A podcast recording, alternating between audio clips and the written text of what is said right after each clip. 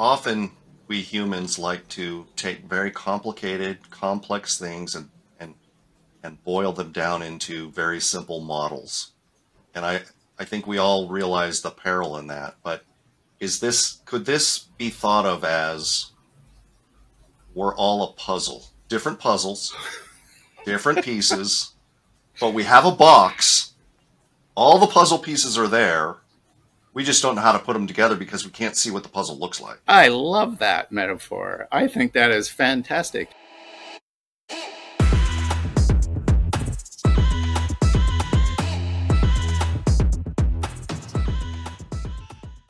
All right, tonight Megan and I have the distinct honor of um, interviewing or talking with um, the co-authors of a book called The Inside Guide.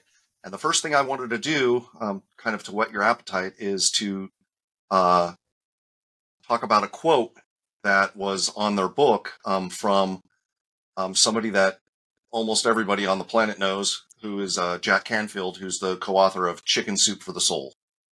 And he says, uh, Michael DiPietro and Marcey Donnelly have written what I consider to be a really valuable book full of deep truth and wisdom to put the power of their approach in the hands of readers. It is much deeper, more holistic, more profound than most of what other practitioners do. This is really important work, and so many people are in need of it. And, and I agree. This this book is pretty pretty incredible. Um, and now I'm going to introduce um, another quote that I really like that I think kind of might coalesce pretty well with what they teach. And this one comes from Willie Nelson. And quote, it is if you can be content right now, then you'll always be content because it's always right now. Nice.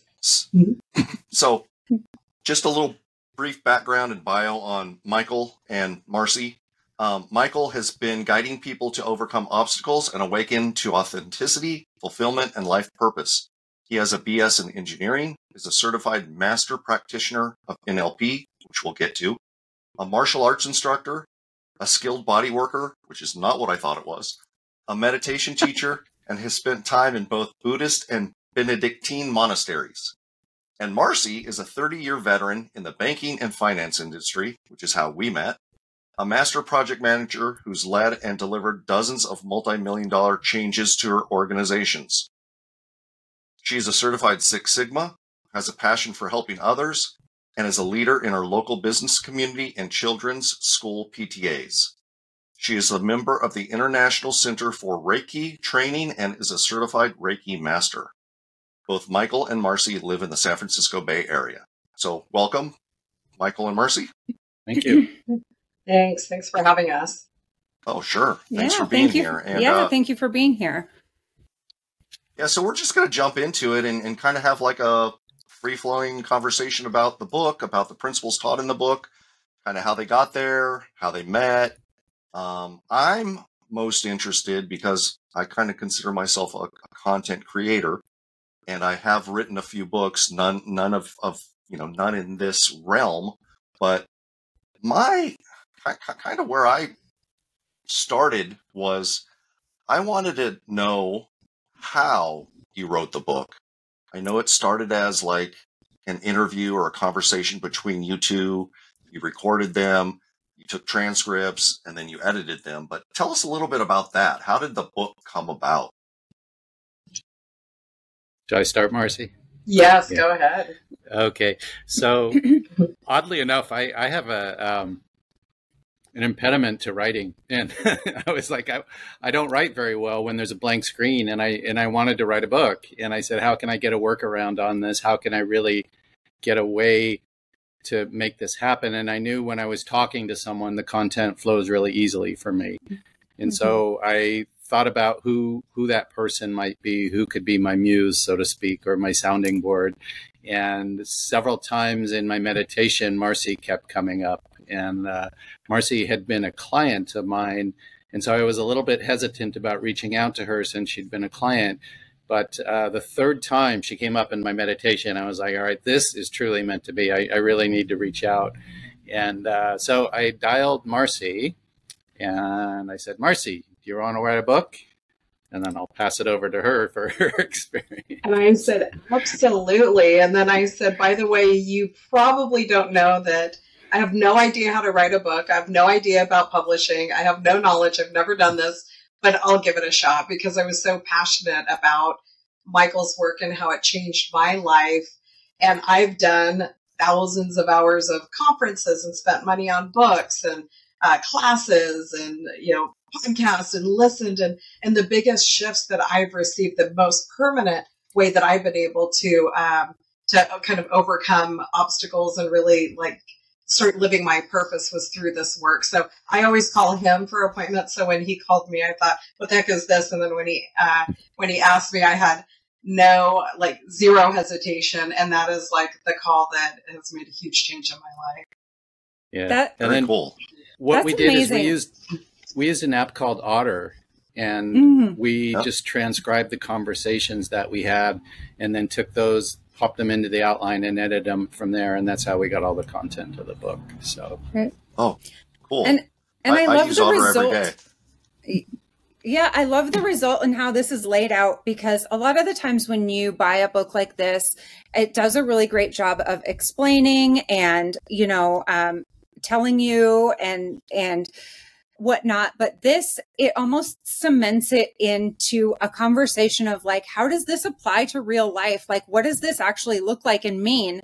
And um, and I really appreciated that because um, I had done a lot of study on the subject. And when I got this book, I was like, wow, this sums up like a lot of things that I've learned. And it's, it's, it's really practical. And, um, you know, going through a stressful time and being able to pick this up and like re- just reread a chapter or, or a piece of it is really helpful. So I love that. I mean, maybe you were averse to writing, but like the the result i mean it seems very intentional that you would write it in this way because it does cement it for the reader Yeah. Well, I appreciate that feedback. That's that's really wonderful to hear, and um, it it that that process was unique. But what I found is I, I can be very abstract sometimes, and that was the Mhm. beauty of the collaboration. Is Marcey would always pull out okay, like I'd pull out a, a concept, and she'd say, Mhm. "Well," how, she would literally ask me, "How does that apply? What's what's the application? What what how does someone use this in a practical way?" And so right she or what was does that always- even mean Right. And she was always drawing out more of the goodness around the concepts and everything. So that that was the beauty of the collaboration that I really appreciated. that's beautiful Yeah. And I really, I, I would say we need to exercise. I, I'm very practical, and I like having. I like that there's summaries at the end of each section, and that it's not just content to read through, uh, but there's it's broken up by like helpful hints and ways, and some of our just just transcripts of our conversations because sometimes catching that and hearing what a real one-on-one session with Michael is like it's Mhm. it's best captured by a transcript. So it was really it was um, so much fun to write. That was a it took about a year and it was a really amazing process. oh that's awesome so have i mean how do you feel about all of this being now like in the public eye like are you a public person did this how did this feel for you That's funny you asked, Megan, because we got our, our proof copy and I was heading out to Seattle. So I said, I'm just going to read it on my trip to Seattle. And I was like, oh my gosh, there's so much of me in here. And then and so I, I called Michael. I was like, yeah, I'm reading the book. It's great. I'm glad. I think we're pretty close. But I said, uh, there's a lot of my name in here that I didn't realize. But just even through um, writing it, I have to live it. And so and part of the like really the whole concept of the book book is just living your purpose and kind of figuring Mhm. out how you work um, internally like how your brain works what's natural what's conditioned what you want to keep what you want to get rid of and and so I, I can't show up as anything other than who I am 100% and I own it and I love it. And so having my name in it did not bother me. Um, and I think my mom bought a copy, but I don't know if she's read it yet. So we'll see. I love that She's coming to a workshop soon, so she'll be able to um, see it in action. So there's no hiding, and I'm super proud of it. oh that's that's cool. so great and I love, you know, I'm actually kind of shy sometimes, but put me put me on stage with this content and I light up. Really, it's it's it's my niche. So so um, being in the public eye around this particular body of work is is really what I was born to do. So I feel great about it. Right. I, I hope you guys are recording your sessions when you do those live events. We did. We just did a an, a really beautiful retreat, a weekend retreat, and we have some recording from that. But we have uh, we have um, definitely a note to continue to do that. They're they're pretty amazing. Good, good. Um, so, you know, I started reading the book and I started taking notes, and then I I reread and reread and just kept going. And so, I'm going to start at the beginning or close to the beginning. Um, so you talk about the mountaintop and the village. Um, can you elaborate on that a little bit? What is it, or what are they? How do you get there, and and what's the significance? Sure. Well, the mountaintop and the village is a metaphor we use to talk about the journey to uh, can go by many names: enlightenment, awakening, um, your peak experience, when you're in a retreat moment and everything is crystal clear and you're calm and you're full of love and bliss right? That's mm. that's a total peak experience in life. And so usually it takes some some retreat from our everyday life. And so that's why we call it going to the mountaintop. You're you're removing yourself from your everyday life and going to the mountaintop where you're doing the oh on the top of the mountain and having that really profound experience, right? Well, that's not uncommon for a lot of people. So a lot of people are able to get that these days and we have enough in the collective conscious where people people get a sense of the peak experience and the breakthrough and these these poignant moments in our life but where a lot of people have difficulty is how do i bring that back to my everyday life and so we include the journey back to the village. It's it's like okay, you can have your mountaintop, but then how do I live it on a day-to-day mm-hmm. basis? Rather than just this peak that fades away and now I'm back to the old state, we give a roadmap to integrate that peak experience so you can live it more in your everyday life. Now, it's not going to be the full brunt of what you experience on the mountaintop, but we we call it coming back to the village and you do that through your individuality. You do that through the uniqueness of who you are. So the whole journey it's a, it's a journey leaving your village going for some some peak experience and then taking that and integrating it back into your everyday life so that you can live a more fulfilling life. You can be more alive more awake more more fulfilled in the tasks you're doing, even when you're doing the dishes, right? that can be a fulfilling experience. So that's that's the whole journey that that we talk about in that metaphor. Right. Uh, maybe Marcey has some other take on it. And well, I've just hit that mountaintop experience so many times at a conference or out in nature or these yes. beautiful moments with my children where it's just complete love and connection. And then I have to get on the street and go drive and somebody cuts me off and it's like there goes that mountaintop experience. And so I had all these triggers and triggers still come up. It's not it's not mountaintop 24 by 7, but the recovery from those triggers is instant even and and triggers largely go away. And so that's what I wanted. I I always felt like something was missing. And that's why mm-hmm. I kept mm-hmm. going on this search like gosh, I just don't feel fulfilled. And part of it is just this mountaintop experience, but then how can I live that? How, and it really goes back to living purpose, uh, which is kind of the, you know, spoiler alert, it's like the ending of the, of the book, but it's sprinkled throughout. And, and that's really how I bring the mountaintop to my daily life is kind of clearing stuff out and then staying connected to my purpose. Um, right. But it's, I was, I, like I told Michael, he said, uh, nothing's broken. And it's one of the things in the book, like, you're not broken. This is not a you problem. You are whole and complete. And I said, you know how many how many thousands of dollars I've spent on books to try and like figure that out. And then right. um yeah, right. And and I kept searching for something. It's the inside guide because it it's going inside it and just observing and sitting with and loving, accepting yourself with all of your um, you know shadows and dark and, and preferences and this and that, and then learning to like celebrate that and live fully in, in like your yourself and owning it. And um, right. so it's that because I knew I'd never be a monk sitting on a mountaintop full time, although that seems lovely. Right. But you yeah. did mention that some people can live the mountaintop experience, like that there are some people and and I think you mentioned the name hermits. Did yeah. was that in this book? Yeah. Yeah. Yeah. Yeah. And and where does where does that come from? I mean, do you mean that in like the traditional sense or like are you talking yeah, well, about it in like the sense of human design? Is that like is that what you were kind of No, it's more um so so within the monastic tradition of the West, and mm-hmm. more specifically, you know, I was I was raised in Catholicism, and I have a, a, more of a universalist kind of view on things now that includes all religion.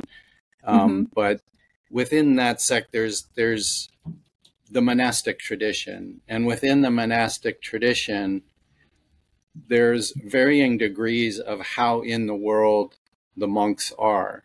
They're either okay. active in the world versus completely hermetic and completely withdrawn from daily life. And so very few people are authentically called to that, but there to are live there. Few, to live in a in a completely isolated like no contact with other people and we're just not we're social creatures so we're just not wired yeah. that way most of us but there are a few individuals that really hold that space and they're very you know i imagine I, have i've never met one but i imagine to talk and be in the presence of a person like that must be an incredible experience. Um, right. but what a hard a hard and difficult path that must be right? Um, exact yeah exactly.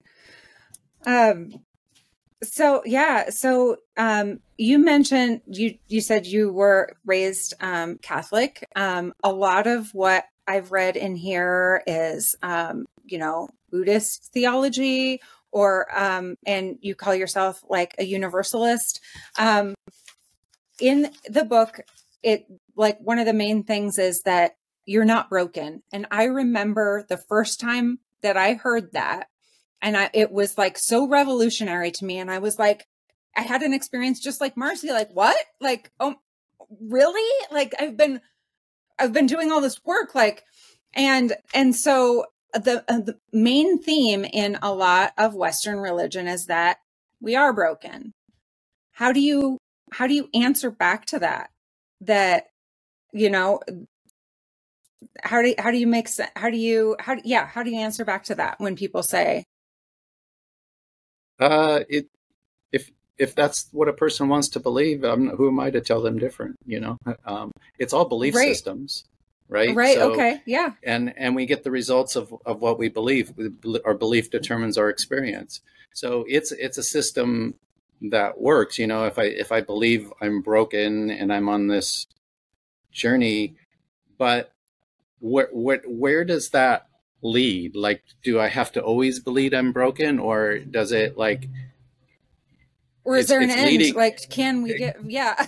yeah. I mean, does it right. end in a perfection or a completeness or a whole? I think that's the eventual goal of, of even in the West of any religion is that you you find God, right, and you find right. that experience of wholeness. I'm just starting at that point.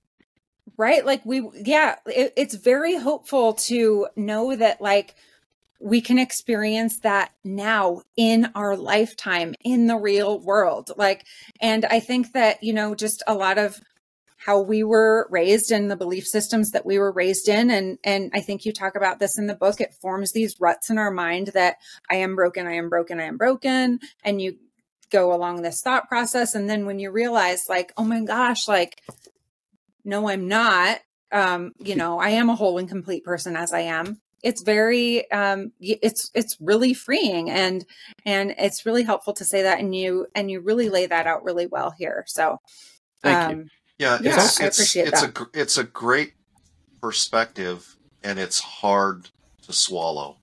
Yeah. And i am not religious so i i wasn't you know i found god and now i'm perfect or i'm you know i don't believe any of that stuff. But i you know in a, in a prior podcast I, I don't remember which one it was megan but uh-huh. we went at length about how I felt like everybody is broken. Yeah. And I think it depends on perspective, right? And it, yours is a good perspective to take because it's positive, whereas Yeah. mine is negative. But my negative, the negative part about it is, yes, we're all broken, all of us, and that's okay. And what we're really trying to endeavor to do is to improve. So I was going to say a joke. I'll say it anyway, but you know, if this isn't broken, what is it?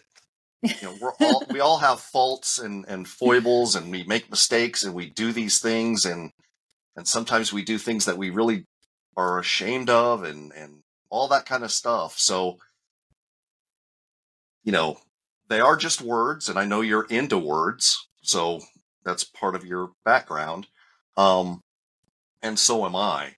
So it, it's just hard to reconcile because, you know, it, it's almost like two sides of the same coin. Yeah. Well, let's, Um, let's reconcile this right now because um, Yeah. I think this is a beautiful opening, and and what you're laying out here, there there is some truth to what you're saying. I mean, we we are flawed. We are we do have personalities, right? So the wholeness I'm talking about is the greater aspect of who we are, the totality of who we are, and sometimes in our mind, we're identified with only a portion of who we are, and we're saying Mhm. that's me Mm. right? And we could call that my personality or my preferences, or and really it's an identity, but the identity is created in our mind.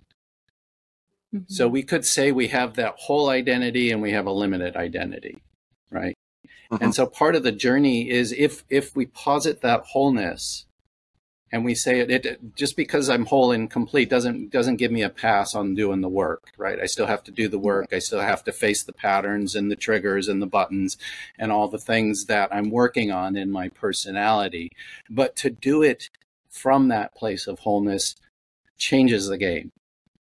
Yeah. It it changes the game because it says the process that I'm going through is natural and normal and organic and I'm constantly revising who I think I am to be more and more of that greater being. And so I don't see it as an in a way I, I it's just a perspective I guess you know you could say it's an improvement or you could say it's a tearing away of the illusion of who you think you are. Mhm, mhm. Yeah. So, so often we humans like to take very complicated, complex things and and and boil them down into very simple models. And I I think we all realize the peril in that. But is this could this be thought of as we're all a puzzle, different puzzles, different pieces, but we have a box. All the puzzle pieces are there. We just don't know how to put them together because we can't see what the puzzle looks like. I love that metaphor. I think that is fantastic. Use that in your next book. You have my permission. yeah, I think it's a great way to look at it, and not just not just a puzzle, but that that the whole essence of who we are in our life and our incarnation, this this being that we are, is a mystery. Like we Mhm. can't figure it out really, and that to me, that's the beauty of it. That's the joy of when when you can live the mystery, and you don't have to have everything neatly defined. Like I don't have to put myself in a little box and know know this and that. I mean, it, it helps to know your preferences and what you like, but Mhm. this puzzle metaphor is great because we are doing that. I, I always I like also like the, the concept of um, like a, a treasure hunt or uh, you know you're you're stalking something or looking for clues and and really trying to play as much as possible in this mystery unfolding as you. Yeah. Yeah. Yeah, I like that.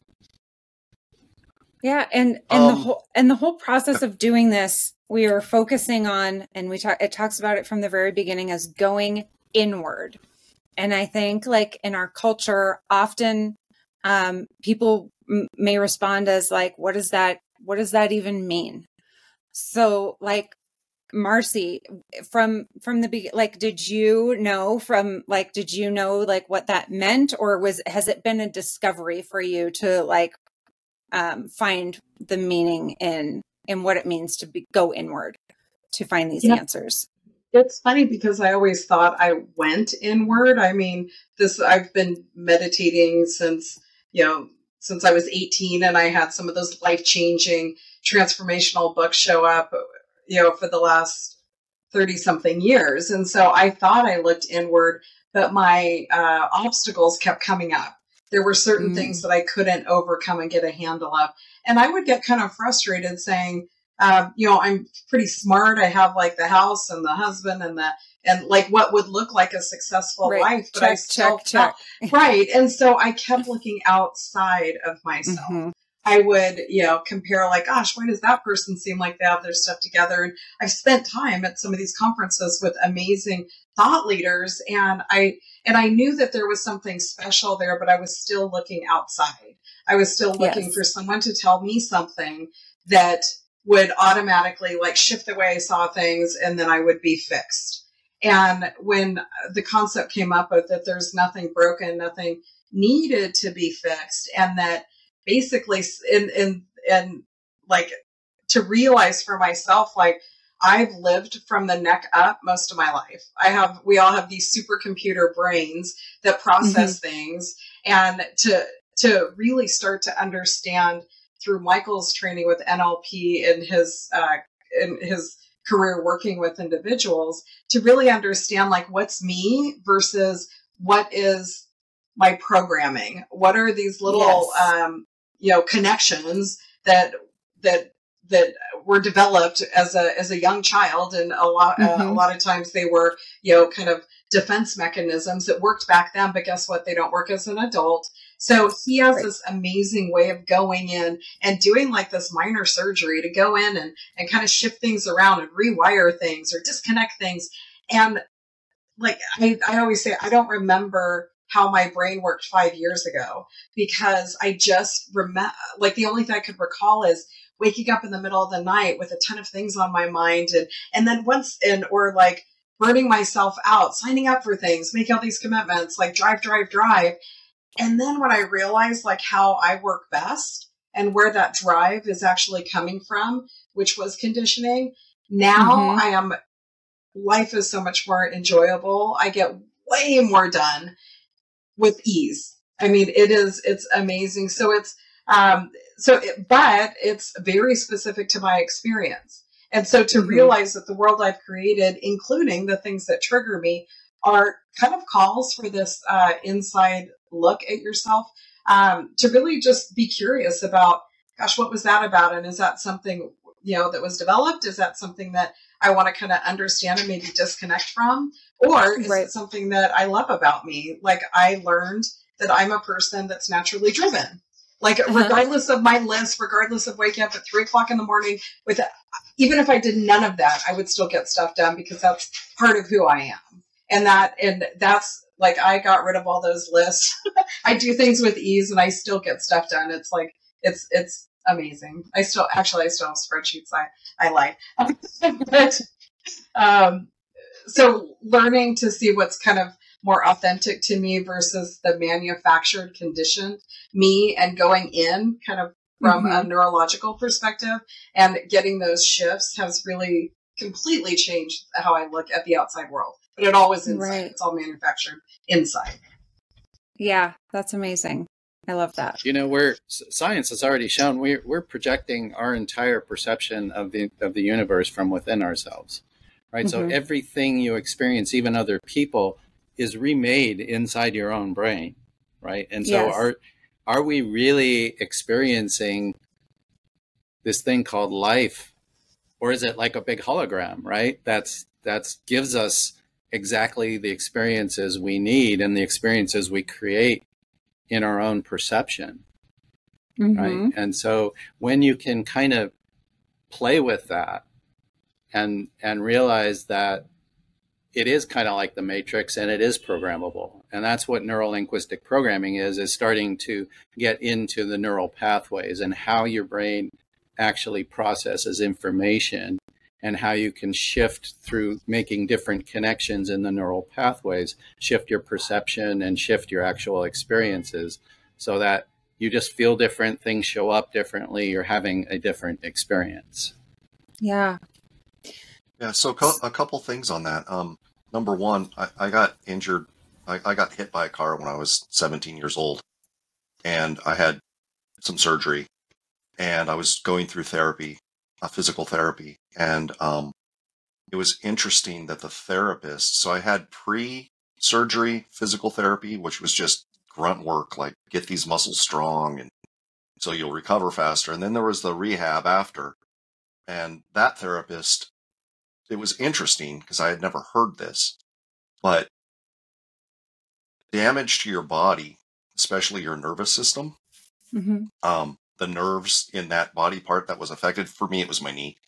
Um, they're damaged. They're they're not necessarily going to repair, but but by doing the exercises, by doing the work, by by you know the brain body connection, your your body actually makes new Mm-hmm. pathways new nerves develop and and all that kind of stuff and that was fascinating that was that's number one um but i think the other thing that that kind of popped up in my head when you were talking michael is we see evidence of of this kind of like hologram effect Mm-hmm. when we talk or we we listen to um, witnesses to a crime. There could be ten people standing in approximately the same place, and they'll give you ten different stories. Now Mm. they're mostly the same most of the time, but there are differences, and it's like, well, why did you pick that up, and why did you pick that up, and why didn't you pick that up, and you know that Mhm. kind of stuff. So it's like, what is reality? Is it the collective? I would say yes. But then if we had 10 more people, we'd get 10 more stories. So is that the reality? We could do it on videotape. Is that the reality? That's two dimensional. Um, you know, so there's all it I don't know what the the differentiator is other than perspective and the way our brains work. We sometimes we see what we want to see and sometimes we don't see what we don't want to see. Um so those are just two interesting thoughts that came to my mind. Yeah. There's a part in your brain called the reticular activating system. So what this does is works as a filtering mechanism. So if uh, here's a, an example. So when when Columbus was sailing over the horizon, many of the Native Americans in, in the area had no concept of the ships that they were sailing, right? So only the shaman could see the ships on the horizon, and the, the average person couldn't see it because it wasn't in their lexicon, it wasn't in their their world view, and so their brains just naturally filter that out, and so they literally couldn't see the ships. But the shaman, obviously, he's he's trained to break through and be in this different reality, so he could see the ships, and he's a so that's that's how these filtering mechanisms work in your brain, and we filter and perceive and modulate our experience of everything. So it's all we're we're all kind of walking around in our own little bubbles of reality and you know we're calling it life and reality but it's it's all our own you know and when you Yeah. when you own that and you begin to play with that and realize you can adjust it and adjust your perceptions and if something is painful or limiting Mhm. we can work with that and we can expand the view of life so that we're able to have a better experience overall Right. And Yeah, it and it cool. seems like the best way for us to get there and to have these breakthroughs is painfully through triggers. Like and it seems like that's the that's when you can really recognize I know for me like, you know, the more aware I become and we also have triggers, right? Like forever. I don't know. I mean is there I mean do They- is, is do they we can go away they can go away yeah Okay, yeah. But I've found myself being able to like rationalize the moment and be like, whoa, like, what was that? Like, where did that come from? And kind of like walk back from that. Like, is there a practical way that you would suggest when we're experiencing a trigger to grow from it and and have a and turn it into something transformational instead of going into like a spiral? Yeah. So so you can look at a trigger as like a button that says there's an experience usually it's an experience from our past. And so the trigger mm. is something painful from our past, much of the time, even from childhood. Mm-hmm. Right. So the button gets pressed, and suddenly the whole experience loads up and it has to run its course. Right. Okay. So one of the things you can start to do you know, one is calm down, obviously, but also begin to explore the experience itself. What is what am I actually feeling? Mm-hmm. And where is that coming from in my past? What are the memories that seem so, you know, so, you, you know, I mean, uh, that lady in the supermarket ignored me and suddenly it, mm-hmm. it triggers me very much. What is that? Oh my gosh. Well, that's a, a replica of my mom not giving me the attention as a little boy that I needed. Right. Right. And I, okay. I felt ignored, and the whole thing loads up in my system because it's not resolved from the past. Mm-hmm. So when you mm-hmm. can realize that the trigger is just a replay of these early experiences, and you can go to the root of those, to the original memories, and you can reprogram those memories. So I can say, oh, when I was five and I didn't get attention, I'm still worthy. I'm still lovable as I am. That was mom's issue right? And there's mm-hmm. techniques and exercises we can do to actually get that to take in in the neural net. And when you do that, then the lady in the supermarket has no effect on me. Right? right? Because I've reprogrammed, I've reprogrammed the original experience that is what's behind the trigger. Right. Okay. Yeah, that makes total yeah. sense. Okay. One thing I think I used to do was um, like live the life of affirmations. Like mm-hmm. she's lovable too, and and I'm lovable, and and um, and so it was actually a form of kind of suppressing what was really happening. So outside of um, work with Michael one on one, and it's in the book where we could do check ins. Since I'm mm-hmm. a very much like a left brain thinker, um, supercomputer brain, uh, I would I would rationalize she's not looking at me. I, yeah, what's up with her? Oh, she's a human. So every human is okay. We got to love and connect. And, but instead now, um, the tools are for me, like checking in what's happening in my brain, what's happening in my body, what's happening mm. with my emotions, what's happening with my energy level. Because sometimes I would just wake up and it's in the book in a really kind of crappy mood and just be in a funk is what I would call it. And then I realized, I'm in a funk. Okay, well, what's going on? Well, physically, I'm not feeling that great right now. Oh, okay. Mentally, what's happening? Oh, I, I, um, you know, something came up that I read that put me in a bad mood or that made me sad. And so to look at it from like these four perspectives of kind of like emotions, energetically, mentally, physically, to look at it from those perspectives, you could start getting clues as to what's really happening. And in yeah. the past, like what didn't work was, like sugarcoating everything because to be a kind person, I shouldn't have feelings about that person ignoring me because it mm. doesn't have anything to do with me and this and that. But it's like that's not that's not understanding really what's deeper. And then I would, you know, tell Michael, some lady ignored me and I'm feeling this and that. And he's like, let's go back to childhood. Okay. because that's really how to how to heal um, that that experience, and that's what's um, that's what's amazing. And I'll still say like, gosh, this happened, but um, you know, through through practices, I'm able to kind of get over it myself. And he's like, mm-hmm. what if you weren't even triggered? I thought, oh yeah, yeah, that's the state right? I want to be in. Yeah, that's possible. Yeah. So, and then those people stop showing up at the store. It's it's really uh, like slightly mystical too. Yeah, yeah. I feel like I have phases of that where I'm just like, everything is great. Like, you know, nobody bothers me. We're all one.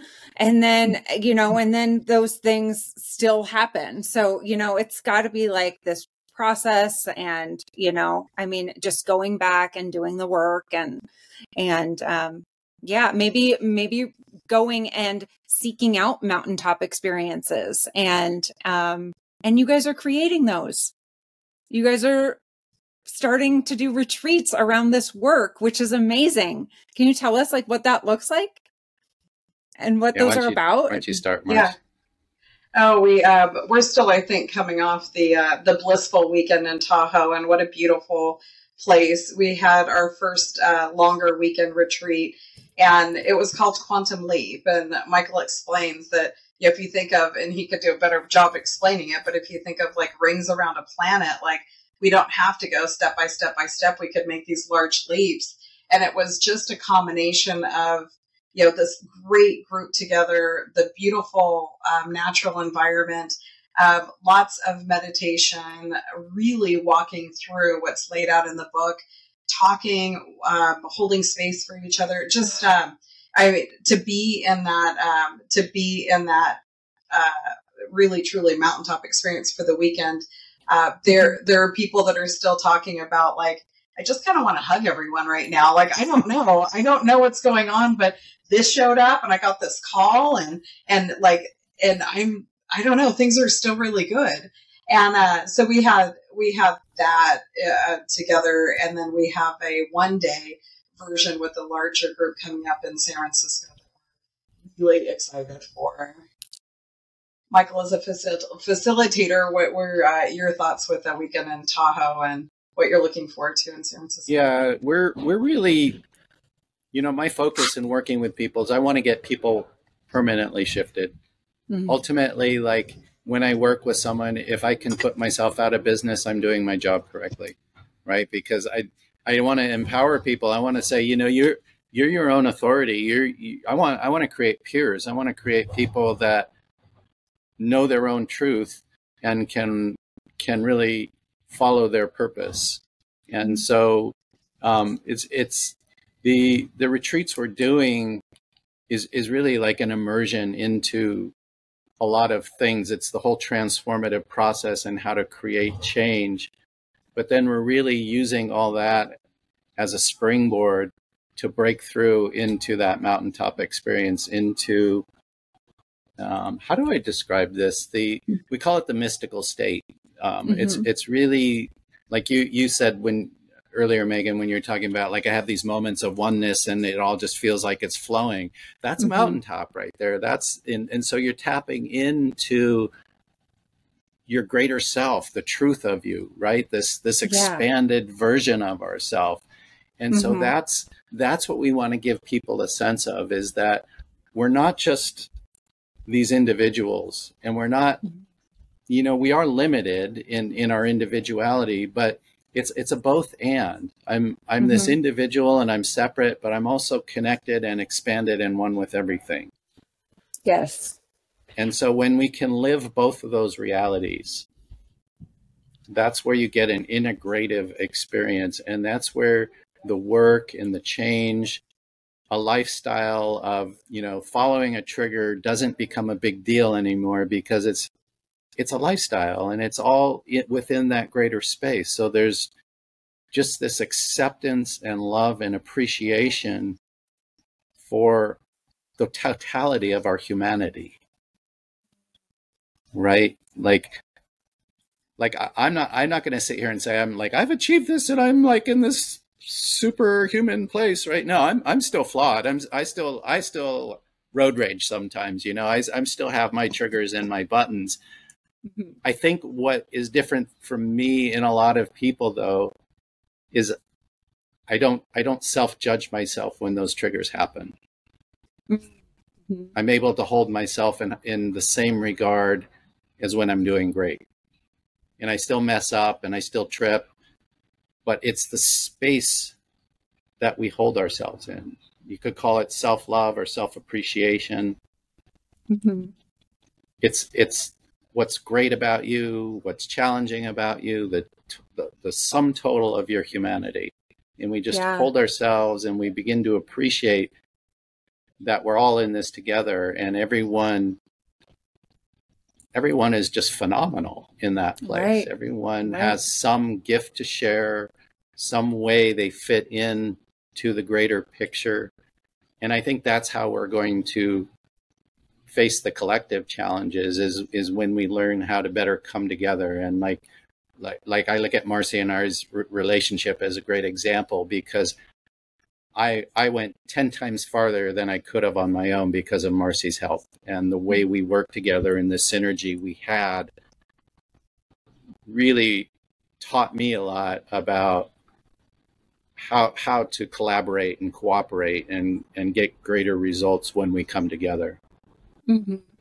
Right. But you know, Marcey and I, like we we have this this we still hit snags every once in a while. Like we had one yesterday, right? And we had this little like moment where we're just but we we talk it out really easily and we get through it really easily because we have a space to work in and we have a tool set that allows us to appreciate hey like oh i got i got a little button press there okay can we process that a little bit what's going on there you know so Yeah. that's that's kind of I, I think it's it's really an appreciation of our humanity at the end of the day Mhm.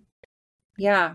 Yeah. And when when you're able to like offer that, some call it grace to yourself and that acceptance, and then being like the next level would be, you know, probably offering it to others and, you know, in in that realization that you know that we are not separate from each other and you talk about like a collective awakening um, to that what do you think that looks like? Do you think that like more and more people are, you know, realizing that that I mean, could you see like this giant shift in humanity happening once we start, you know, progressing that way and like what do you think that looks like? you know i go back and forth is, sometimes what is your outlook on humankind? yeah. yeah. right. Okay now this is the hardest question i've gotten all day here so Yeah. uh, i haven't a clue Yeah, I mean, it could. Like, I Some- see that happening. You talk about like it being like a collective, like a shift, like, and you know, I mean, maybe that looks like something like- big. doesn't it seem like sometimes we're advancing as a society and sometimes we're declining as a society Right. right Yeah. and it seems like i can't figure it out because it's like both seem to be happening at the same time Uh-huh. and um, so i think it's it is possible that more and more people can awaken but that's Mhm. that's really my mission i want to create a community of more and more people that understand like we need to do the inner work we need to find our goodness and then bring that out into the world right so it's it's the inside guide but when you reach your center hmm the next leg of the journey is actually to come outside and to Right. share who you are and what you have to offer the world with the rest of the world hmm right and so that's i think in the collective awakening if if people are doing the inner work and they have a space that that's okay to do that and a pathway to do that and they realize you know what they have to share and what their purpose is Yeah. And they bring that out there's going to be a place for them in the world. There's there's going to and Right. and we kind of fit together in in bill's metaphor like puzzle pieces you know? Hmm like not not just the puzzle of our own self but the puzzle of how we fit together relationally with each other. Hmm Yeah. right? Yeah. and so in a way we could be like we're we're creating some beautiful mosaic but nobody knows what the end design is right right. Right. Yeah. Yeah. But definitely creating something. And yeah. And then how does that not affect the world, you know, in a positive way? I think that, yeah. so i hold i hold hope that you know we are we are evolving um and there and at the same time it's you know we're not going to deny that there's some challenges in in society right now and and some global collective challenges that are threatening us all you know so we have to we have to be able to be open-eyed to those and address them with with eyes wide open and still Mhm. hold the positive view that we're we're all you know doing the best we can and we're evolving as a, as a species so yeah. Yeah. Well, thank you for that answer. you're welcome Yeah, I have a hard time with that sometimes because I see all the knuckleheads and yahoos and you know, just some of the words you're using would offend people. Like oh really you haven't you haven't used woke yet, but awake is woke. yeah You know what I mean? So um yeah, you got to watch out for that. Um so you talk about intention and creating your own reality and way back when I was an athlete I I read about psychology and visualization and and things like that. You know, thing things tools that would help you achieve the things that you didn't have already or didn't achieve yet. Um, and visualization is a big part of that. Talk talk about that whole concept of intention and reality and all that stuff. I know that's a big, broad subject, but you yeah. can go anywhere you, you want with it. Um, that's important to be really intentional about what our next edge is or what's our next chapter or what are we creating in our life.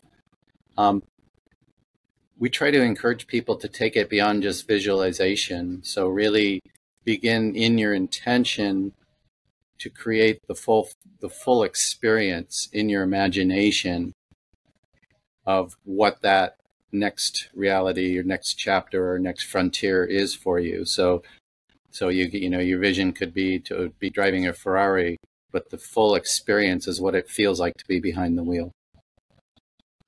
Okay. Right. And We're so gonna... you really want to Oh, go ahead. Sorry. We we really want to create the felt experience. The brain doesn't know the difference between a real experience and an imagined one. So the more you practice these things, but to really feel the energy, the expansion, like this bigger state of being that, you know, maybe like if, if I'm more successful in my social media and I'm making more money and I'm, do, then I'm going to feel greater.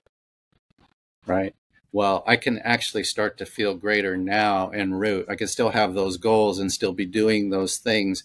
But as I embody that greater feeling, those things begin to happen more easily and naturally and i naturally do the correct behaviors that are going to align with that. Would you would you call that manifesting?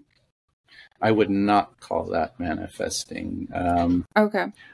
uh, only because it, that i just don't use that word um, okay. because to me um, i think i used it at one time but it, it always felt like too much pressure that I had to okay. do it all myself. okay.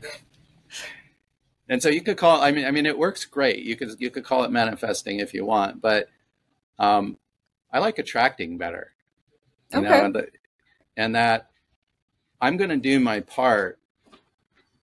You know, I have to do my work and do the behaviors and do do everything in line with what I say I want.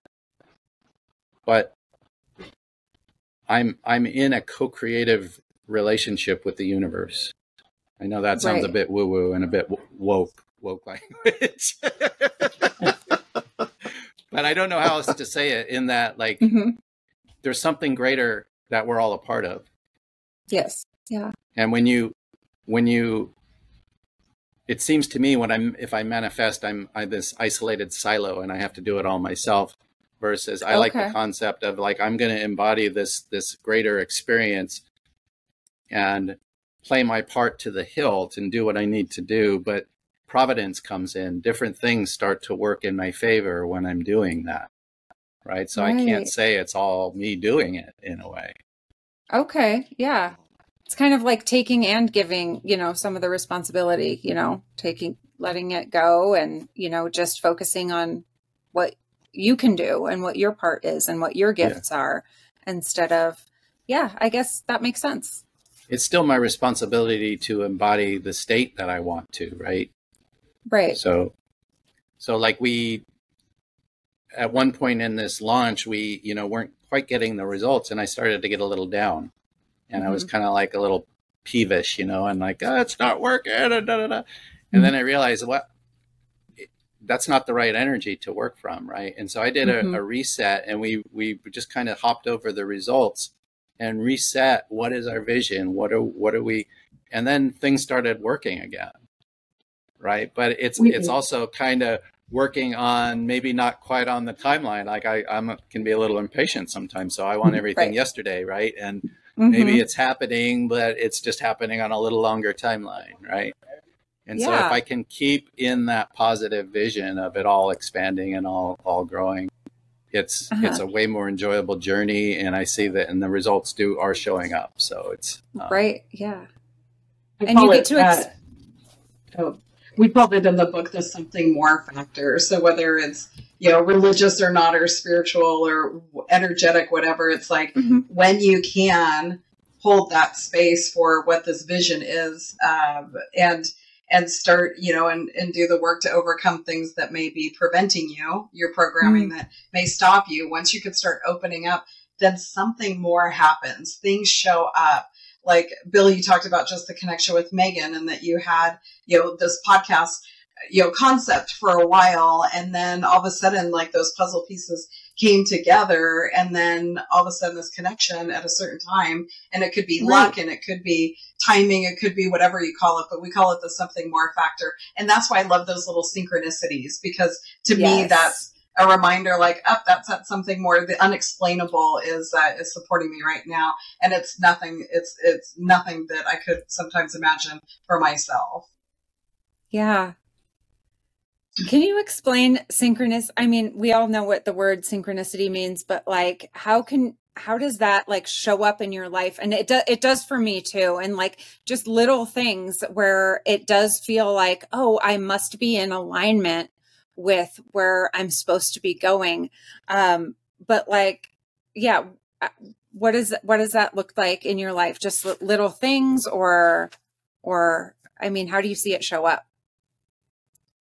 Yeah, I mean, for me, it could be anything from you know somebody calling that I've been thinking of, or or Michael and I having the exact same idea about something and calling and saying, "Hey, I just wrote this up," and he said, "I did too." It's like, "Hey, how did that happen?" Or um, Yeah. opportunities coming up, or um, you know, letting something Yeah. go and an issue that doesn't feel like the right time to kind of own it, and then something comes and makes it a non-issue or event. It's, I mean, it's and those things get me so excited because it, it, it reminds me that I'm not in charge. And for a former control freak, that's hard to um, to um, to accept. But I, now that I've realized like how something much more beautiful is awaiting out there for me if I let Mhm. go because I never was in charge. I never was in control. So once I could Mhm. get aligned to this something more factor and and living you know my life purpose, um, then those those show up in in fun ways. Right. And probably more than when we just like write it off as like, oh, that was just a coincidence and I'm just going to move on. But like recognizing and celebrating those things and then seeing them show up more and more and more, like as we go down the right path is really exciting. It's kind of, um, yeah, it's, it's fun and exciting. Yeah. The book is the inside guide right and so that's what we're we're really empowering people to follow your inner guidance right and that's Yeah. Always the the true guide in us is when we get still and quiet and we can hear our intuitive voice right? The hunches.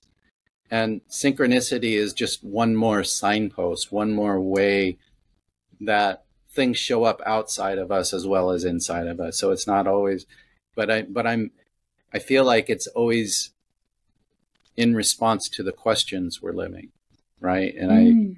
I'm kind of have an inquiry or something. I'm, and then you get these kind of little messages or something that says, yeah, yeah, that's the direction you need to go. But that process starts from within and it starts mm-hmm. from listening in, in your heart and just taking time to be still and quiet in our busy lives, time out and just a walk in the woods, a walk on the beach, you know, a walk in the mountains, whatever, whatever is a place where you where you find peace and respite you know and those moments are extremely important for us to be guided from an internal place and to find that internal authority. And then those synchronicities start to happen more often. They start to happen. And and it just becomes more like like that mystery unfolding or just Mm.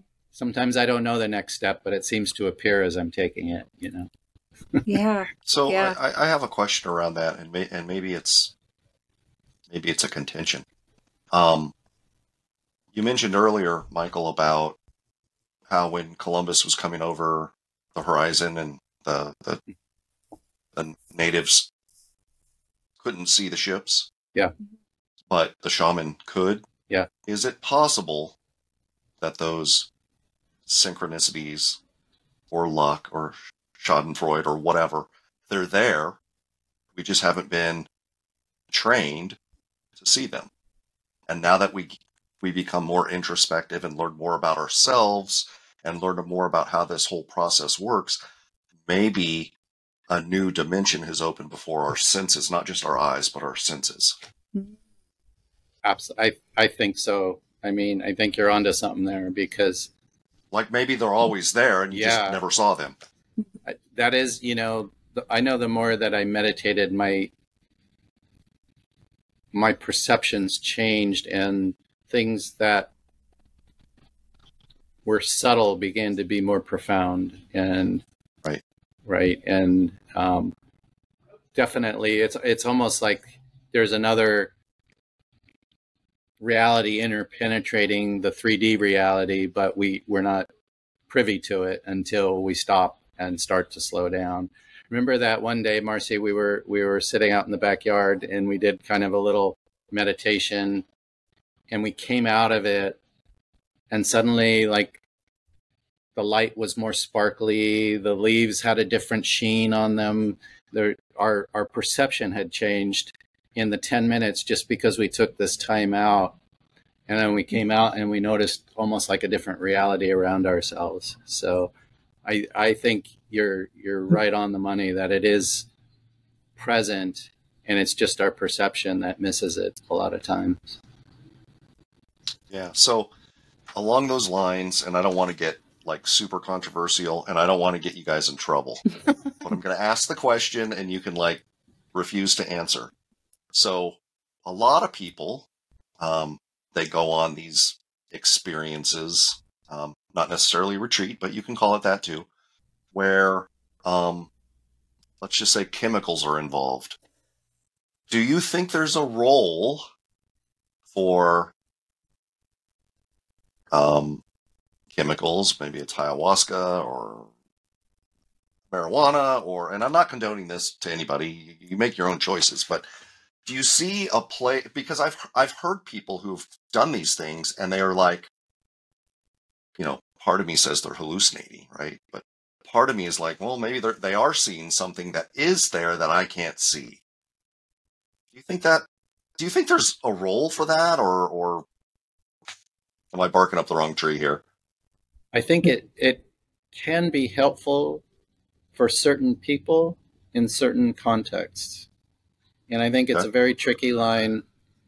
And we have to really listen to our internal guidance if that's the right path for us or not. Um, definitely, what I think is a trap, like you can use a hallucinogenic to have an experience, but then really the key is saying, okay, I touched that. Now I have to find that without the hallucinogenic. Mm. Right. Right. And so if you're repeatedly using these these avenues, you're you're cheating. Right. You're just yeah. It's it's it's a shortcut, and it's gonna it's gonna have an adverse effect in the long run. It's gonna affect your your consciousness and your psyche. So I think it's well, and- it's I just think it's a, it's up to the individual, and everyone needs to make their own choices with that. And you should choose wisely and and really discern around it. Don't just make a, a rash decision because those are those are in a hallucinogenic experience in the wrong person can trigger a psychotic break, right? It could bring one person to enlightenment and it could bring another person to psychosis. So it's it just depends on the individual and it depends on if it feels correct for that particular person or not. Okay. I, I won't well, I will neither condone or what's how do you say that? I will neither deny or confirm or deny. right. one thing um, one thing I thought was gosh so meaningful. Um, like through writing this book, I had to kind of deal with my own stuff. So you know, first part bo- uh, mind, second part body, and all of a sudden yes. it's like this body stuff comes up, food and exercise and and like the something more showed up. So a yoga practice showed up, a new food plan showed up that became a lifestyle. And, you know, I got to a point where I was healthier that I've been in 20 years because it's, you know my mind was in the right place opportunity came up and uh, and i was able to sit with and process some of the things that held me back and so i remember telling michael i said oh my gosh i can't you know i've lost 25 pounds and i'm feeling you know great and strong. I'm like i love this feeling. And he said don't continue or don't try and grasp grasp for that feeling. Mm-hmm. continue with the practices that brought you to that. Because if you continue to try and hold on to that feeling and whether it's this enlightenment feel feeling on a particular substance um, and like i said mine tends to um, come out of the kitchen that's my that's my controlled substance um, but it's like instead of trying to grasp that feeling and um, and always chase that mm-hmm. it's like that feeling came because of certain practices. So it really got, so whenever I kind of get off track, I think, gosh, I felt really good, but that's not a guaranteed feeling every day, all the time. But I have probably a better chance of getting there if I can continue, you know, making certain food choices, continue my yoga, my meditation practice, being around community, being, you know, grateful for the things that are showing up and actually doing the work. And that was huge for me because I would I would start giving up if I didn't feel that feeling and couldn't maintain that feeling. I would say forget it and shelf the whole thing. Yeah. Right. Yeah.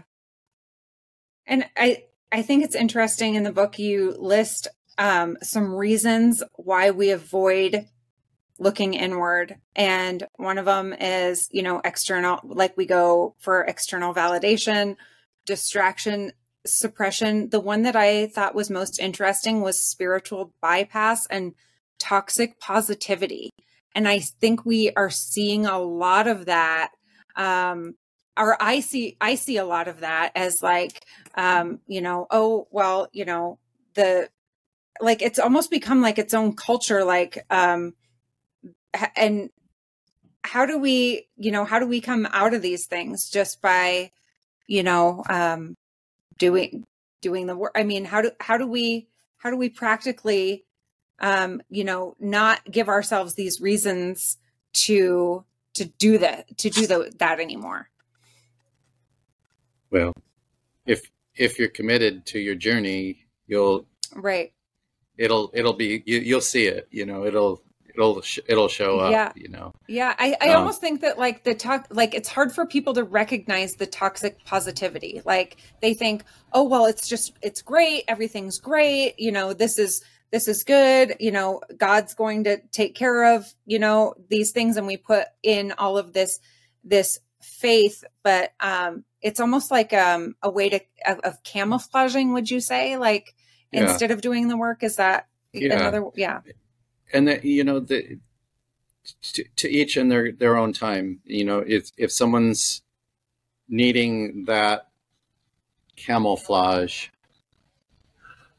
mm-hmm. i let them be you know i'm not i'm not going to rattle the cage if someone's not ready um, okay but you know i think again i i'm a big proponent of internal authority and so I'm I'm not going to sit and preach or tell anyone the way or how they need to live their life. Okay, right? And it's yeah. it, it's each person's responsibility, but you know, if those people begin to notice like the you know, the haters that show up and they're just like, "Oh, get away, get away. I can't handle your bad energy," right? Or uh-huh. I can't handle your woke energy, right? You know, like yeah. there there's a lot of projection going on and there's a lot of something they're not owning in themselves. But mm-hmm. they're either going to wake up or they're not in this lifetime. They're going to, and by wake up, I mean they're going to notice that and be able to mm-hmm. transcend it and get beyond it, or they're not. And right, it's it's yeah. okay. You know, I don't. I'm not. I'm not the decider of who who should do that and how they should do that. It's just all I'm doing is saying I have a tool set and I'm gonna I can guide you and really if you're if yeah. you're willing to take that journey here's here's some tools that help and can get you through those kind of delusions right or or maybe just like recognizing too that like we're going to do these things sometimes. We're going to sometimes look outside of ourselves and, you know, for we're going to sometimes externalize these things and those are habits that we've have been conditioned to do or things that we've coped with or ways that we've worked through it in the past and now we're using it as an excuse, but um yeah, maybe just recognizing that we do those things and we want to get past it and we want to, you know, be better. Um and get there. So yeah, it, it, just takes an inward glance. Like when when we do that, you know, like yeah. if I'm in a distraction and like I I come home and I just plop in front of the TV and I'm when I'm actually like feeling something that I don't want to feel. Right. Yeah. you know. sometimes I need to do that. You know, sometimes it's yeah. just I'm tired. I don't want to process. I've been processing all day long. I just I need some yeah. checkout time, you know. So, but it's it, it's it's a, it's a, it's each person's responsibility to determine that for themselves, you know, yeah. and to yeah. say, is this something I need to look at now, or is there is there a repeating pattern here that warrants some introspection, or is it just a moment that I can brush okay. off? I don't I don't have to look at it. You know, it's not a big deal. I'm just tired today or whatever, you know? Yeah. So um, I, I just think there's no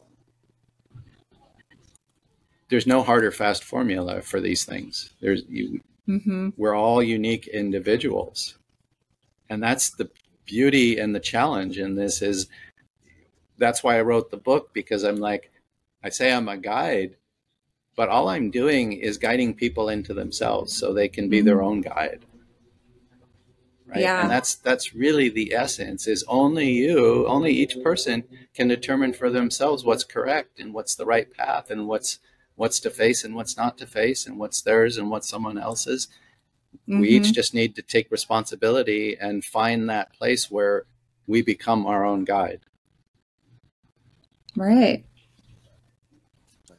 for me a little bit it too was just um because I think through affirmations, as mentioned earlier, I think mm-hmm. often I would try and have that toxic positivity where any mm-hmm. any negative feelings are kind of wrong. And so to right. understand that there's a shadow side to all of the stuff that I really, really like. And so it's like if I have that opposite side, and so sometimes it's kind of fun. Like, let me look at that opposite side. Let me look at that shadow side and love and accept her and realize mm-hmm. that like that person had a role to play. And, and there's, I don't dump any of it. It's like I, I pick and choose what I want. And then when I can do that, then there is, it's okay to be, and I always give the example of like, I love being organized, but there's a part of me that's chaotic. And so now I'll leave stuff out and have a chaotic environment if there's other priorities that I have. And so to have chaos and not judge myself for that or not have to pretend that everything is fine and I'm only super organized is like it lets me off the hook. And so to yeah. just acknowledge both sides of our personality, I think uh, helped me deal with, um, you know, thinking that anything that wasn't like pretty packaged up was something I needed to kind of get rid of and ignore or put aside. Right. Yeah. Um, can we talk about limiting beliefs? Oh yes. So so I have three questions about that. That that's going to open up a a whole discussion. And I know we're over an hour, but you guys have time? You guys good? Yeah. This is great. I'm yeah. I'm totally enthused by this conversation. So loving okay, it. good, good. Me too. Um, so limiting beliefs, we all have them, or at least we struggle with them, right? How, how do they get in the way? How did they get there in the first place? How do you overcome them? Or do you? Or do you find a way, a coping mechanism around them? So, limiting belief is originally put in place by an early experience. So, beliefs cause us to experience things and ex- well it starts from an experience so there's an experience an impactful experience say something in my childhood that causes me to believe something about myself or about life and that may not be true so for instance um, you know daddy was never around therefore i'm not worthy right? And so that I, I internalize a false belief about my worth. right? Mm-hmm. And then that limiting belief begins to inform the rest of my experience and operates in a circular way. So the belief creates the experience, which creates the belief, which creates the experience. And it just loops around based on that early imprint from the early experience. Okay, once that belief is lodged in place, it just runs on autopilot. And then it begins to work as an attractor pattern and it creates our, our reality around us. Um, mm-hmm. So the way to begin to work with that is is first you have to understand the experience and begin to unpack the experience of something um, that's a problem for a person or an issue, right? So um, I don't know, you know, if if we look at the the self worth example, someone is not making enough money, right? And they're like, I, I don't know why I can't increase my income. Well, income is tied to your worth and how worthy you feel about receiving, right? So if we unpack it all and we go back and we find that their financial wellness is associated with that lack of, of self worth from the early experience, we need to unpack the belief that goes along with that and find mm-hmm. okay, it's an imp, almost like an imprint from that early experience. And so when we remake the experience, when we go back and bring resourceful pieces of information to, And this is this is part of the technique we use. So I'm going to try to explain this because this is where it gets a little hard to explain. But it's about getting the right piece. Consciously, a lot of times we know the right answer, but why does the experience keep happening? Mm-hmm. And it's because there's this unconscious aspect that keeps recreating the experience beneath the threshold of our awareness. So when we can take resources from our present, say, okay, I know the right answer. I know I am worthy and I know I'm capable, but why do I still have this feeling of not worthy, right? And I can go and bring that back into the original experience and know my inherent worth in light of my dad's ignorance, right? My dad was doing the best he could, but I can begin to experience my value and worth that I was born with, inherent value and worth as a human being. Mm-hmm. And then I begin to form a new belief around that experience. So the way to change the limiting belief is to change the experience, which and create a new experience, which creates a new belief, which now begins to loop in a positive way. Right. So, are you in effect replacing that imprint that you have uh, with another imprint? You're, yeah, in a way, you're I mean, you could say that none of this is real, right? And like, like feeling not worthy or feeling worthy are both illusions. Like, but isn't it better to feel worthy, right? So I'm going to be, I'm, I'm going to opt for that one. um, yeah, yeah. So, but yeah, you kind of install or give an upgrade or an like a. It's almost like the early experience is still looping under the surface, and so all, yeah. it, if you see that almost like a computer program, and you can imagine your brain is is like this supercomputer and you're still running windows 95 on it you know mm-hmm. so all, all we're doing is going back and updating the program the hardware is working fine it's, it's just a software issue and so all we're doing is bringing new information into the memory banks into the reference points and it ripples through our body and our, our system and it changes how we reference ourselves because mm-hmm. that early memory was informing part of our identity. And can can you talk about the interplay between the conscious and the subconscious yeah. self um, in that role? So consciously, much of the time, we know what we want. We're we're aware of our intentions, and then unconsciously, we're actually wanting what we don't want. Mm. Right. And so that's a, a concept that some people have a hard time digesting, but it's it's like we actually unconsciously we actually want our pain and our limitation because it's and familiar. We're, at, we're, attached to, for a number of reasons. It's familiar. Yeah. It goes back to our family. It's loyalties in the family. Mm-hmm. There could be so many different branches of why we're still entrenched in the old paradigm or the old experience. Mm-hmm. Okay. So the key is to begin to look at those unconscious attachments and be able to shift those so that you can kind of remove the old experience and, and replace it with the new experience.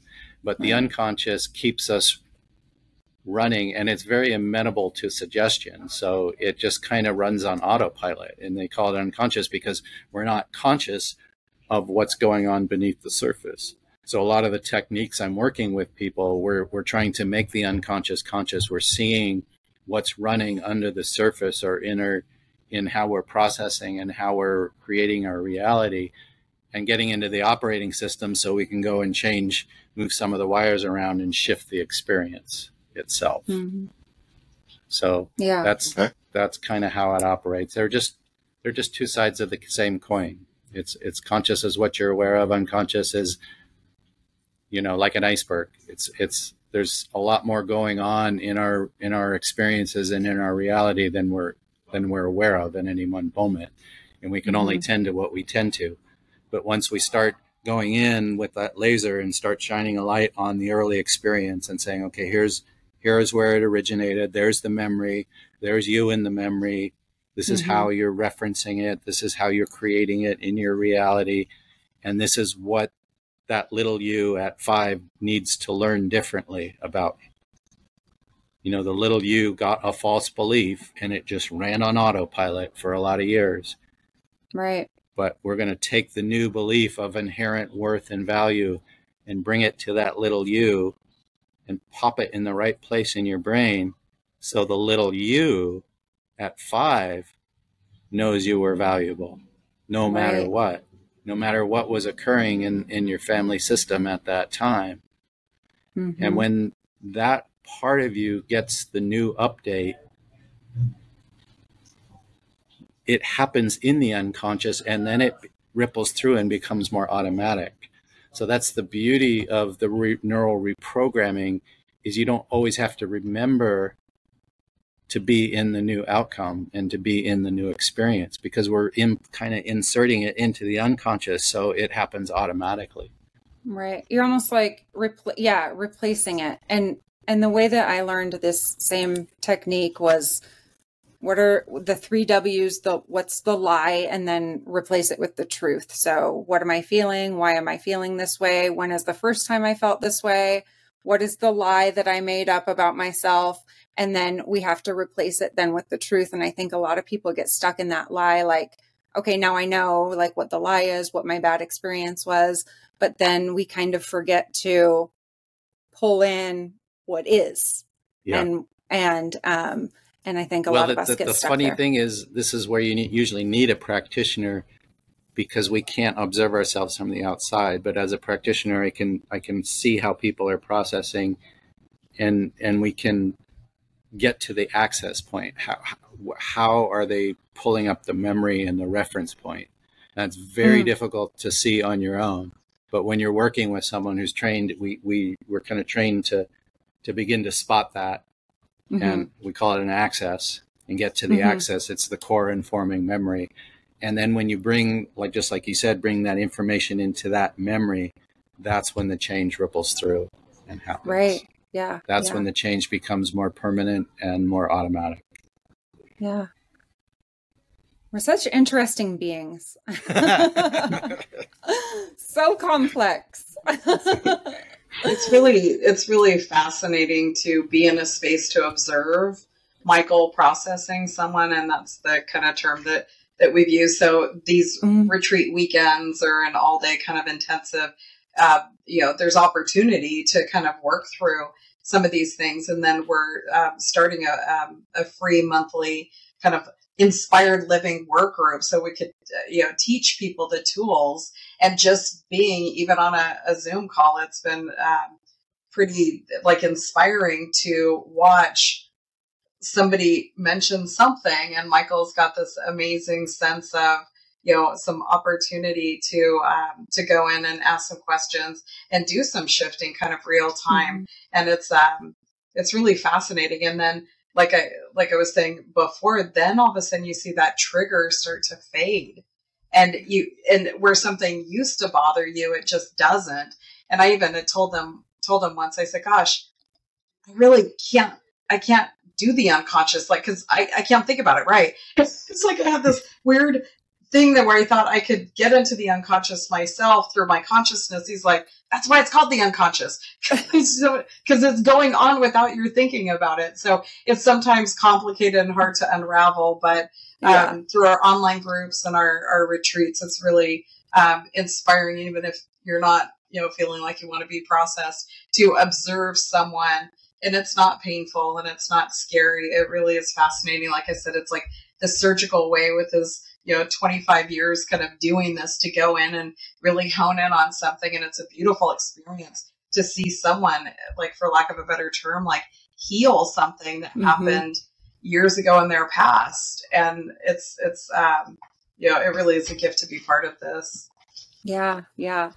And probably healing too when you can relate to oh my gosh like i have thought that way or i have that that lie or that belief and and to see them you know let that go you know it is um it is kind of healing for you too probably for you too. Like i've seen i've seen that happen and and it's really transformative and and really um a beautiful thing to see people um heal in that way.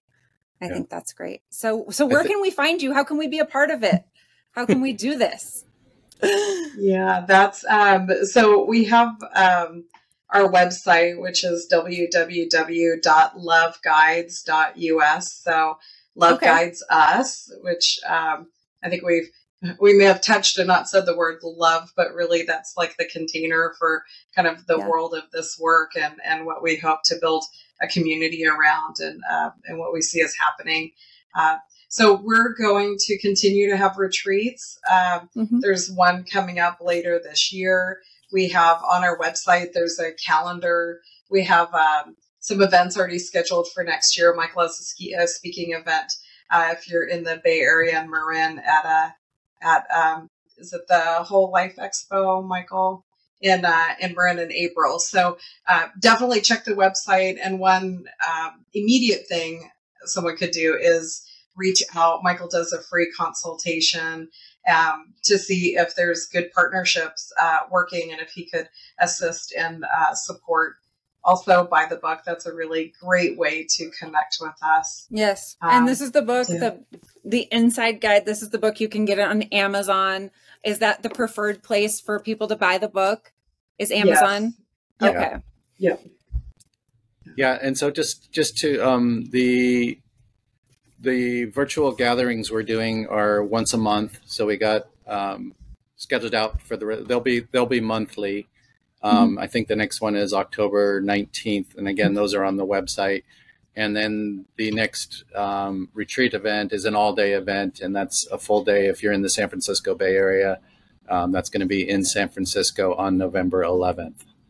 And awesome. so we welcome anyone that wants to explore, to go deeper, to shift things that are getting in the way to have a mm-hmm. better experience to begin to feel inspired and and tap into the wonderful greatness of you and and your purpose for being here it's so great yeah so so we said the word purpose a lot um, but i think I, I, I mean if it's okay with you guys to bring you back yeah. talk about purpose yeah because i think a lot of people don't even i mean what is my purpose? How do I get there? Yeah. How do I find out? How do I know? Um, right. So well, it starts. I'd love to talk. I'd love to dedicate a whole episode to that. Oh, you're talking about another. I was going to jump right into it, but yeah. give us a preview. Yeah. well, purpose comes from your passion, so you, it starts from the things you're really passionate and interested in, and then also where your gifts align with that too, right? And so there's an alignment, and I think a lot of people think you have to have this grandiose mission, like, okay, I have to, but mm-hmm. it, it really starts on a day to day basis of how you begin to live out that passion and the things you're really interested in. And following following that clue putting those puzzle pieces together because i think once you start the, the journey of purpose it really is a puzzle. And it's really an un, uh, unfolding of like okay, what am I really here to do? Really, really. I mean, yeah, I have these these roles in this life, and I'm a parent, or I'm a partner, or, oh. you know, but those those are roles and deeper, you know, it could be okay. Yeah, I'm here to raise my family and and create a beautiful, loving environment for that. That's that could be part of my purpose,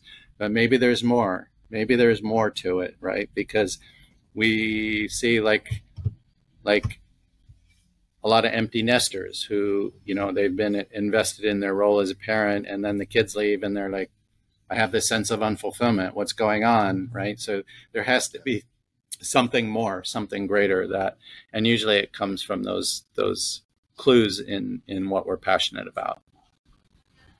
Awesome. What just gets you excited. I mean, what things do you think about that get you really jazzed? And and it's, I mean, when Michael and I wrote the book, it was a year, and you know, somebody could look back and say, "Gosh, it was a lot of work," but it wasn't work. It was right. like these amazing conversations and this development of this relationship, and you know, finding. I always knew that I loved this type of of work, and and so this aligns with my purpose. And I've always been like a networker, communicator, relationship. Um, person and so this this showed up as an opportunity to live out my purpose but i do so in my banking job also it's like i'm serving communities through my job. I'm connecting people in my day-to-day job. And uh, so it's it purpose doesn't mean like you're again on a mountaintop somewhere. It's you know living in like a vocation that that you're um, excited about or or ha- hobbies and things that really get you jazzed. That's a way to start exploring like gosh is is that tied to my purpose? But i when i always ask like what gets you excited? You could just see all of a sudden the wheels turning and a little smile on someone's face and it's like yeah go follow that go go investigate that some more mm-hmm. yeah and and another thing we didn't talk about at all but i think we really touched on it. And again, it's probably very individualistic. Well, we know it is. And that is what is success? You know, is that finding your purpose and, and, and going after it? Is that working on yourself and, you know, removing those limiting beliefs? You know, what is it? And I think it's different for everybody, but um, I'd like to hear your perspective on what is success? Well, what is different for everyone, but I would ask, what is the feeling of success? Regardless of the circumstances yeah. of your success, what does it feel like when you have success inside? And can you yeah. begin to tap into that feeling of success? Maybe you're not quite as far as you want to be, right? We still I'm not done with the journey, right? I got a long ways to go. We got goals, we got intentions, plans, right? But I uh-huh. can feel like a success where I'm at en route on my journey, right? It's and to me, it's a it's awesome. a feeling of joy. Like I'm just, I love what I do, you know. So I'm successful. Like that's enough. Right. yeah. Right. Right. Awesome, Marcey putting you on the spot. Oh, thanks. Um, to me, it's you're welcome.